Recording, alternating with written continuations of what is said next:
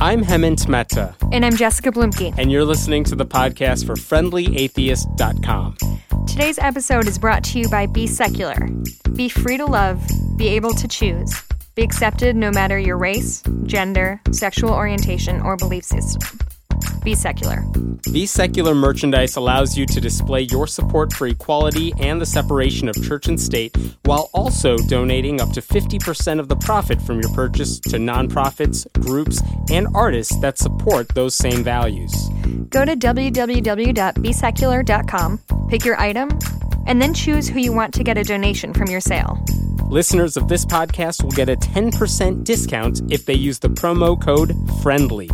Make a statement, be you, be secular.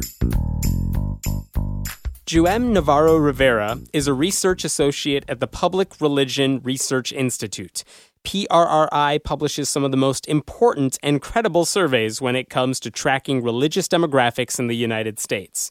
Before joining PRRI, Juhem was a research fellow at the Institute for the Study of Secularism in Society and Culture at Trinity College, where he served as the lead analyst for many studies, including the landmark American Religious Identification Survey, or ARIS. He also taught political science and Latino studies at the Puerto Rican and Latino Studies Institute at the University of Connecticut. Juhem, thanks so much for being here. Oh, thank you for having me. Sure. So, uh, everyone at PRRI, you guys just recently released the 2014 American Values Survey.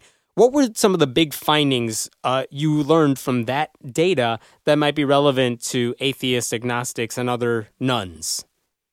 I think the uh, the most important finding, uh, particularly for the area, you know, the non-religious, the religiously affiliated, has been these uh, last, it's towards the end of the report, but it's this question about religious uh, freedom, uh, basically, in which we ask people about uh, what worries them more if uh, politicians or, or, or, you know, too much politics in the religion or too much, uh, or whether there was not enough influence. And what you see is that the religiously unaffiliated or the nones are actually more worried about uh, the influence of religion in politics, while on the other hand, you have white evangelical Protestants basically being the mirror image of the non-religious and saying that they're concerned that there's not a lot of, uh, not enough religion in politics.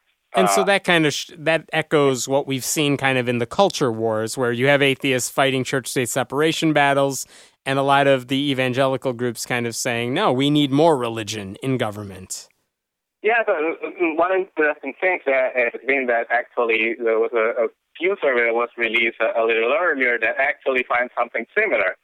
Uh, so it, it basically goes with the pattern that we have seen over the last few years in which uh, the non-religious and, and especially white evangelical Protestants have become basically these two polar opposites. They vote for the Republican Party or the Democratic Party at similar rates they are now similar uh, chunks of the population. So they're around both around uh, in the low 20 percent, uh, depending on you know the survey and and how much fluctuates. But it's basically around the same uh, proportion of the population, and basically they have opposite views on anything going from abortion, same-sex marriage, uh, and even in, in some economic issues. So it, it's a very interesting uh, development that has been happening it has uh, exacerbated with the rise of, of the unaffiliated, while white evangelical Protestants have been stagnating uh, on that regard in terms of growth.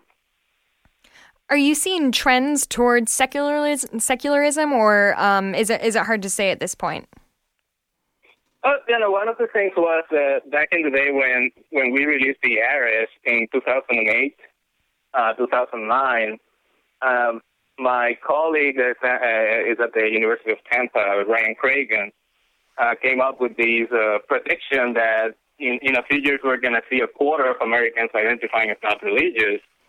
Uh, and now we're saying, like, if you look at uh, the other tool that we released uh, recently, the American Values Atlas, uh, 21% of Americans identify as non-religious. So actually, Ryan's prediction is actually becoming true, and, and it, it, it, keeps growing, and it's growing among the younger people. Mm-hmm. Uh, so millennials have about a third now uh, who declare themselves unreligious.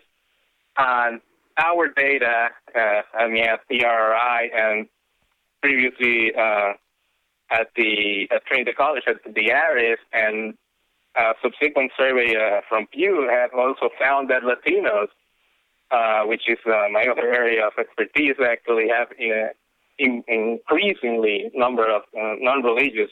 So this is not uh, this is a trend that I mean I don't know how how long it's going to take to stabilize, but it's certainly still on the rise.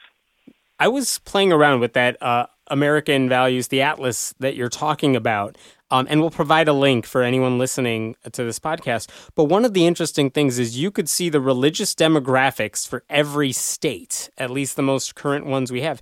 And what was amazing is that so many states in the US, the highest demographic percentage was non religious, they were hmm. unaffiliated. I was amazed to see. I, maybe I expected that in a couple of states, sure. but like so many of them had unaffiliated at the top of the list. That is interesting. How did Illinois do? Illinois, you know what? I don't remember which one, uh, where Illinois was, but like you know, you would expect in Utah, Mormons was at sure. the top of the list. Sure. But man, you go down like the West Coast, it's unaffiliated, unaffiliated at the top. That's really interesting. What um Juhem, what did you? How does the process work for those of us who who only see the results of your your work? How does the process work from when the studies are done and people are called and it uh, you've talked to people on the internet? What do you do from getting the data to publishing it? Uh, it's a it's a it's a it's a process we would like to be longer. It's, it's very arduous. It's very quick. Uh, and and it's you know it's very efficient uh, and we we have honed it down. Uh, but basically, you know, we have concept meetings. You know, what do we want to know? Uh, what do we want to ask? Uh, and then basically, you know, we come up with a set of questions. We we usually have, in terms of religious identification, we have a set, you know, a set battery of questions uh, that we ask in every survey. And we have some questions that we always ask, uh, you know, is, uh, cultural war issues, uh, given our interest in religion, particularly, we certainly uh, ask most of them uh, in our surveys. Uh, we usually, you know, it depends on how long the, uh, how large the samples are. It depends on the field periods. Uh, also depends if we're doing the survey online or we're doing it in uh, on the phone. Uh, and then after that, we get data. We look at you know the trends. We we clean it up, uh, you know, make sure that uh, there are not responses that shouldn't be there, some weird coding or anything like that. We clean the coding, we double check that, uh, my colleagues and I. Uh, and then we then we have meetings where we decide, okay, this is you know this is important, this is really interesting, but you know cannot make it to the report right now, and it happens a lot of interesting stuff that gets on the cutting floor. Uh, and basically, we, we, we divide up the reports, uh, copy edit it, uh, check the numbers, uh, confirm that everything's going on, and then, like, you know, we do that. Uh, we do a presentation, we do the uh, press release and, and all that, and I think the process, on average, would be like two months from uh, the time we, you know, get to the field to the time we release, which I mean, this wow. business is really fast. That's a yeah. really fast uh, turnaround. Uh, yeah, very much. Yeah. Uh, one quick uh, question for people who don't understand statistics or how people do surveys like this. How do you know that you are reaching um, a fair uh, demographic of people, especially when you're doing any of these surveys online? Because yeah. obviously, we're all used to online surveys being unreliable. How do you make sure your data is representative and reliable? Yes. Uh, so the phone surveys uh, have been done for years, uh, and that, that is a true and tried method of, uh, you know, basic, you know, the basic sample. Uh, uh, it's you know random national samples. I mean, there's some stratification, what we call that, in terms of region and demographics, and there's some weighting process. So we weight the sample to represent uh, uh, some key demographic of the population. Uh, but basically, you know, in theory, everybody in the U.S. has the opportunity to be called. And at this point, uh, now that a lot of people don't use landlines, like our samples are half landline, uh, have cell phones. So that and that has that has allowed us to uh, get more young people in surveys, which was a problem, uh, was becoming a problem, uh, and also more uh, minorities, because particularly Latinos and African Americans are more likely to use cell phones than landlines. Uh, in terms of the online surveys, uh, we use a field house that has uh, an address-based system. So basically, and when I say address, it's like physical address. So they have a panel uh, and it's you know nationally representative. So the, these online online surveys that we do are actually nationally representative, uh, similar to those uh, that we conduct on the phone. So it's not like you know we send emails randomly and, and we get people to respond, but people who sign in, and not everybody can sign in. So uh, I don't know if you have done government surveys. I don't think I have. I haven't. Okay, so so that, uh, similar to the census, the census has these different surveys. Uh, the one uh, that is more common now is American Community Survey, but basically not everybody gets it. And but for example, let's say that your household is selected. Let's say you move to a place, it's the address that is selected. So anybody who lives in that house, oh. uh, it's who is selected, not a particular person. So this is a relatively similar process in the case that, you know, it's the address what matters, uh, and the neighborhoods, uh, what is, what is ran, uh, randomized, uh, not necessarily the computers or, or the email addresses or something like that. Mm-hmm. And that basically helps to be, you know, more reliable and similar sure. to what we know. But it's a, a very expensive process. Yeah, I bet. Do you ever, because you do just put out numbers, um, do you find, do you have any issues with uh, people taking, you know, taking the data you found and skewing it for their own, for their own devices? Uh, sorry, could, can you repeat the question? Um, because you deal with numbers, you just put out, you know, statistics whenever you put out these surveys. Do you do you notice people take the numbers that you found and skew them and try to interpret them in their own in their own way? Is that a problem you see? Uh, well, it happens all the time. Like, uh, and you know, I've been in these uh, for for the longest time now. Uh, yes, I mean that that's something that's going to happen, and we actually encourage you know that you know discussion with uh, with our data, whether it was back in ICCC or, or now at PRRI. Uh, that's something you cannot avoid, certainly not with the internet. Mm-hmm. Uh, and and yeah, you know, people use them, and and you know they're going to interpret it their way. I remember back in the day when I was at at, at ICCC, you know, we would get people talking about the you know the, the big thing that we using our release was the rise of the nones at the time, uh, and so you had people talking about you know the rise of the nones, and you know organizations like uh, American Atheists talking about you know the coming of secular America, and then you have people interpreting them as oh no, this is uh, you know this is just a trend or this is just a fad, that these are young people that are going to come back, uh, not necessarily with any other evidence. Uh, and, and I don't think that's the point. I think it's good that people are discussing our our numbers. Uh, we are not responsible for what they say. Uh, sure. And, and, and you know, and you know, this is America, so people are free to have, have their opinions, and, and the more that you know our work encourages discussion, uh, for us is the best. Uh, last year, when you guys did the American Values Survey, I remember you guys said that nine percent of the Tea Party, uh, people who are members of the Tea Party, nine percent of them were unaffiliated. Who are these people who are in the Tea Party but are not religious. I don't Maybe know just who fall they. within the margin of error. uh, well, I uh, well actually I think uh, you know it may fall under the margin of error, but you know, unfortunately we do, or fortunately uh, we don't have. Uh, uh, identifying information for, for our respondents. So I, I so I can't actually call one of these uh, up. but you know, it, it I think it's an interesting thing uh, because you know, before I joined PRI, uh, PRI did the, the first big survey on the Tea Party was the American Value Survey 2010. Uh, and one of the inter- you know one of the questions that my colleagues asked at the time was that there was a lot of discussion about whether the Tea Party was a secular, you know, libertarian movement.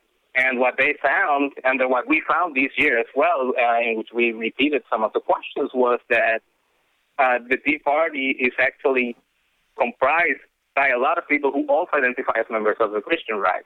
So in that sense, uh, that is a shocker. You know, the previous report and these re- and these reports, uh, you know, ha- have shown that, that that is not the case. And in fact, and the, uh, the AVS from last year, like about the survey from 2013, actually focused on libertarians. Uh, and we found that actually libertarians were significantly more likely to be uh, religiously unaffiliated. Let me let me piggyback off of Jessica's question for a second.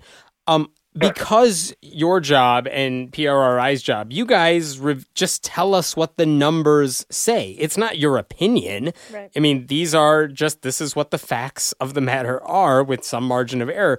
But do you ever get criticism or does PRRI ever get criticism for what the trends are showing?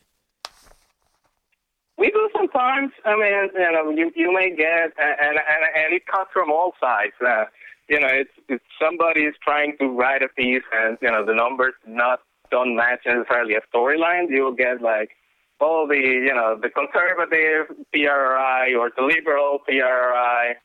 Uh, and, and I mean, it's, it's part of, you know, it's part of being a public organization uh, with, with, uh, with a very public profile that uh, gets involved in a lot of debates. Uh, and, I know, guess I could I guess I could see that if all of a sudden there was a survey that came out that said, you know what, the number of people who are non-religious is actually lower, mm-hmm. much lower than it used to be like in previous years. I'm sure there would be a lot of people, maybe myself included, who'd yeah. be like, well, they probably screwed up how they asked the question Suspect, or yeah. yeah, they did something wrong because that goes against my storyline. So I guess I could understand that. Yeah. Yeah, no, and, you know, it comes with the territory, and so, so you know, we're quite aware of that, and you know, it it happens. It, you know, I've been used to that since you know I was at ICCC, so it's. But you know, for the most part, everything is uh, you know it's mostly positive, and and you know we great we get great coverage uh, from you know all sources of media, including advocacy organizations or or you know bloggers like you. Uh, and we actually like that, and we like that you know that our data and our numbers are getting discussed, and you know, uh, as a as a long time reader of your blog, uh, Excellent. Uh, I, I actually get quite excited when when I see our uh, our data being featured in in friendly atheists and, and other yeah, well, I mean, it's uh, always fascinating to see those results and seeing how these trends are are changing. Right. And usually, at least for the past several years, they've always been going in our direction. Mm-hmm. More people are getting non-religious or unaffiliated or whatever you want to call it. But it's nice to see the data because, like, yeah. I, I, feel like you and I oh, kind yeah. of run in circles. that like everybody's an atheist. Yeah. That was easy. No, now I have math to prove it, and yeah. um. So, so what drew you to uh, to data and to these numbers? Is there something that you enjoy about about the process or about handling statistics? Is that a thing you enjoy?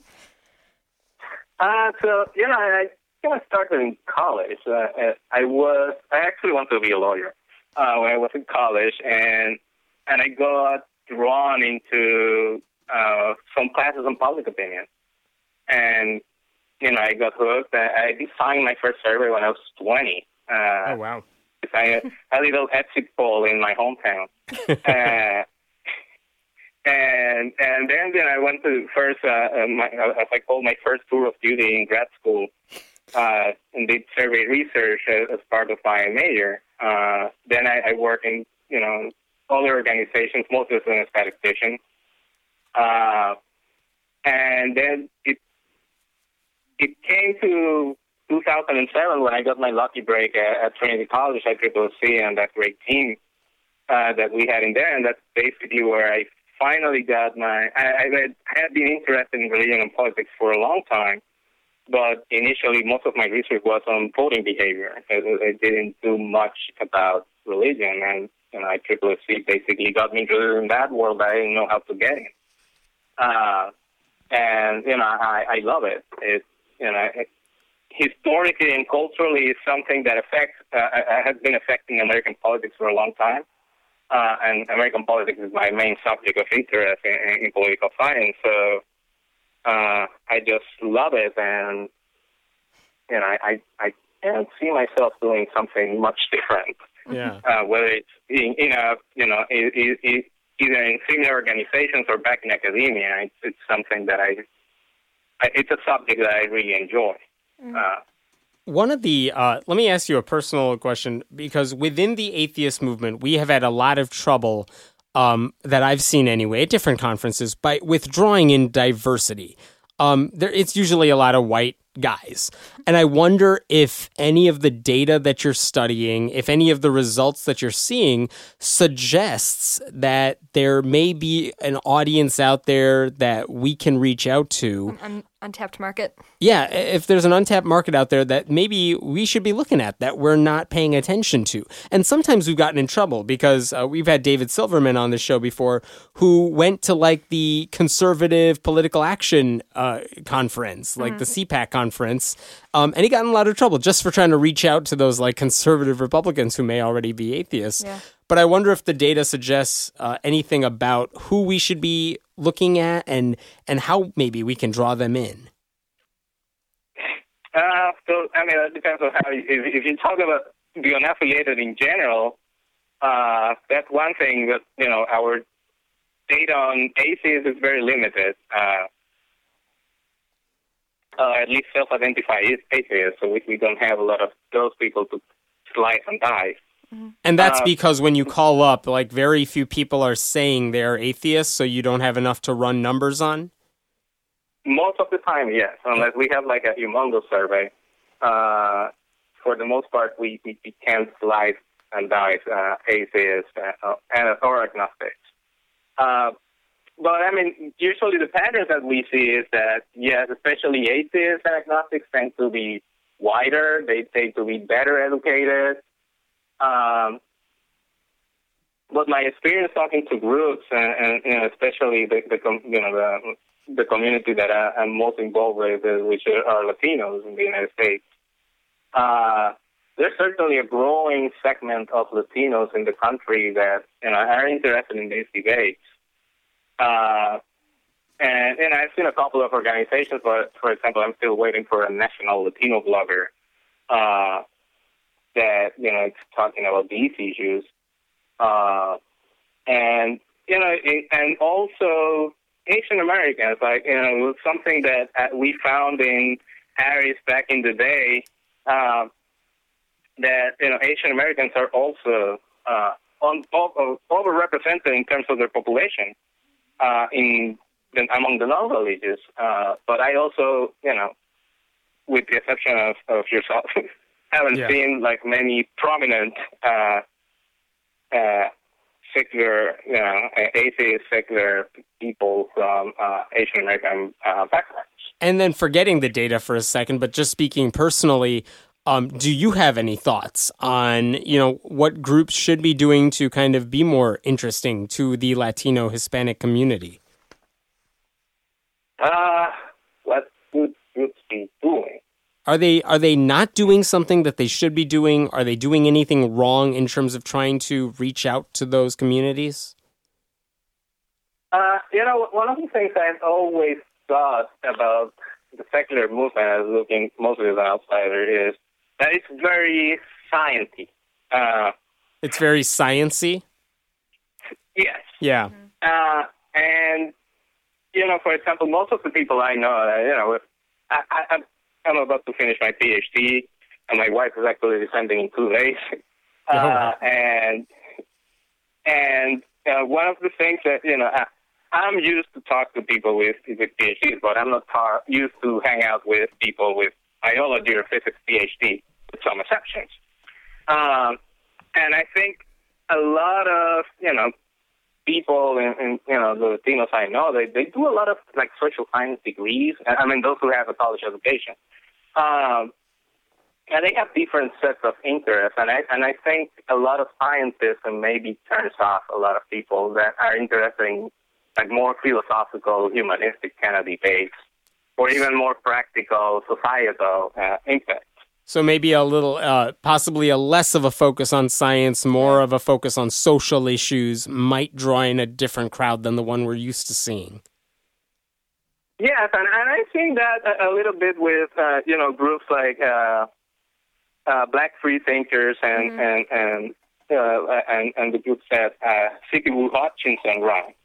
Uh, that you know they're more interested in you know doing a lot of more like kind of social agenda Mhm. rather than going with you know the usually the sciencey kind of Richard Dawkins kind of Yeah. uh, discussions. hmm Well, I think that brings up a good point. I think that secular movement and, like, say, the gay rights movement have really gone hand in hand for a long time. I think that we as a group could do better about, like, addressing issues like poverty or even, you know, uh, secularism And even from a skeptic uh, sort of perspective, which is that, look, this is what the data shows. Right. And if we trust the evidence and we follow it where it leads, we should be fighting for, I don't know, marijuana decriminalization or. Mm-hmm. Uh, I don't know how you handle. We got to put less people in prison, and because Right. that's not working. Yeah. And that people pulling themselves up by the bootstraps isn't a viable political stance anymore. And this is something I never hear at most conferences. It's not like we're talking about the immigration issues. Yeah. We're not talking about uh, a lot of those issues where data could be applied Yeah. to see what the best outcome would be. Because usually you have people working off their agendas or their Sure. political parties or whatever. Yeah, that's actually an interesting point. I'm I'm surprised there isn't more of a, f- a focus It's on that. I think guess. the usually what I the the gist I hear of it is well, it's not a sexy topic. Yeah, you know, talking about uh, skepticism, talking about uh, the culture wars, things like that. That is what everyone's interested in. Mm-hmm. yeah, yeah. But we never really see a lot of the other issues that that may be way more interesting to people who are not necessarily within the movement already. Well, and interestingly, there's a lot of church groups and stuff that do reach out to poor people and poor and have a big grasp And have a on poor- focus on it. and have a focus on poorer communities. Yeah. And why, where are we? Yeah, and we're we're not there. Um, Juhem, what do you see happening in the next 10, 20 years, at least in terms of the secular movement?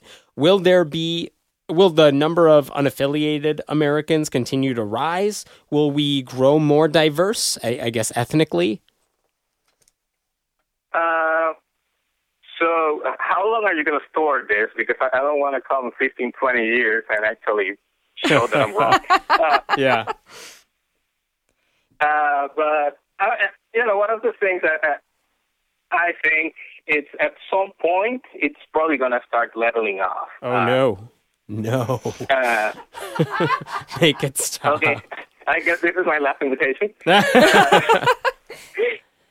Do you Uh, think uh, that's going to happen? uh, uh, There's so there, there's so much, uh, and I mean, I mean, I, I've seen a trend that somebody drew that was like hanging out uh, around Facebook Yeah. that basically predicted that you know the, the unaffiliated were going to be the majority. I don't know what year. Uh, basically do a, a straight linear trend. Uh, but But it's not going to be straight and linear. We are going to level off at some point here. sorry. Oh, you're saying like, yeah, it's not going to be straight and linear. We're not always going to keep growing. The number of nones is not always Yes, going to uh, rise. yeah, I guess Yeah, at some point it's gonna plateau. Yeah. Uh, and then the question is whether, and and it's certainly gonna be more diverse. I mean, we're seeing already that diversity uh, approaching, right? We- We're seeing the growth among Latinos, uh, and certainly Asian Americans tend to be disproportionately unaffiliated, and it's another uh, growing population segment of the population. Uh, the millennial generation is huge, and they are the most likely to be uh, unaffiliated. We don't know what the. You know, fortunately, the the generation that is coming after them uh, still not 18 years old yet, so we we can't capture them in surveys to know what's going on with them. Uh, but certainly, it's going to be continuing for a while. I, I don't know how high it's going to go. I mean, Ryan Cragun said 25 percent. It may go higher than that.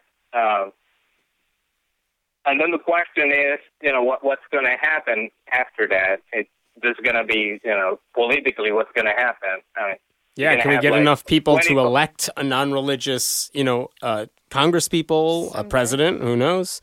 Yeah, openly. well, I, do will we have enough of a powerhouse, enough of people on the ground to vote some people Are into people office? going to pander to us finally? Yeah, yeah. Politicians But pander to the us. question is, it's not necessarily about uh, pandering or one of the one of the questions is whether you know the those uh, the, the secular, secular Americans or uh, the not the affiliated non-religious uh, are underrepresented among voters. Like you know they they're less like they punch below their weight in terms of uh, voter turnout. Yeah. Uh, And part of it is evangelical Christians get the turnout. Right. Yes, That's but part of it is because they're younger, right? The young people tend to vote at, at, at lower rates anyway, so Yeah. that may be part of the explanation. Will that change in the that's future as those kids get older? Uh, well, it depends. If, if, if the unaffiliated keep feeding us young people, the, the problem may be, you know, they, they probably carry over. Uh, unless you can find a way to fix the turnout among young people, but uh, we have been having these uh, low turnout among general youth uh, for decades.